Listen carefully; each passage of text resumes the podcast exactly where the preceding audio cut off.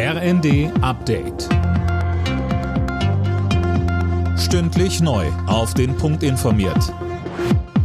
Ich bin Daniel Stuckenberg. Guten Abend. Der Streik der Lufthansa-Piloten ist quasi in letzter Minute abgewendet worden. Nach langem Hin und Her haben sich die Airline und die Vereinigung Cockpit in den Tarifverhandlungen geeinigt. Zu den Details wollten sich beide Seiten noch nicht äußern. Weil es zuletzt kaum Bewegung in den Gesprächen gab, hatte Cockpit für morgen und übermorgen erneut zu Streiks aufgerufen.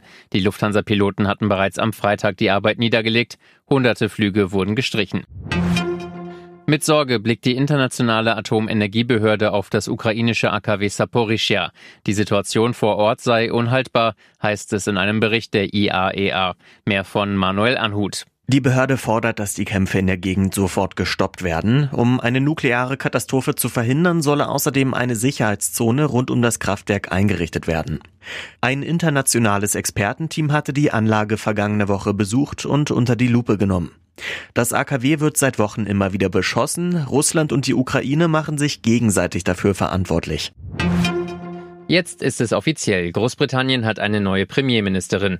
Liz Truss wurde von der Queen zur Regierungschefin ernannt. Zuvor hatte der bisherige Premier Boris Johnson seinen Rücktritt bei der Königin eingereicht. In ihrer ersten Rede als Premierministerin sagte Truss, Gemeinsam mit unseren Verbündeten werden wir für Frieden und Demokratie in der Welt einstehen, wissend, dass wir im eigenen Land nur sicher sein können, sofern es auch im Ausland sicher ist. Indem wir in den Bereichen Wirtschaft, Energie und Gesundheit vorankommen, werden wir unser Land auf den Weg zu langfristigem Erfolg führen.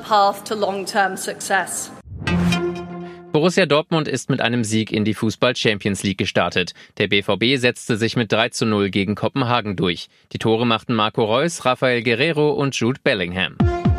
Alle Nachrichten auf rnd.de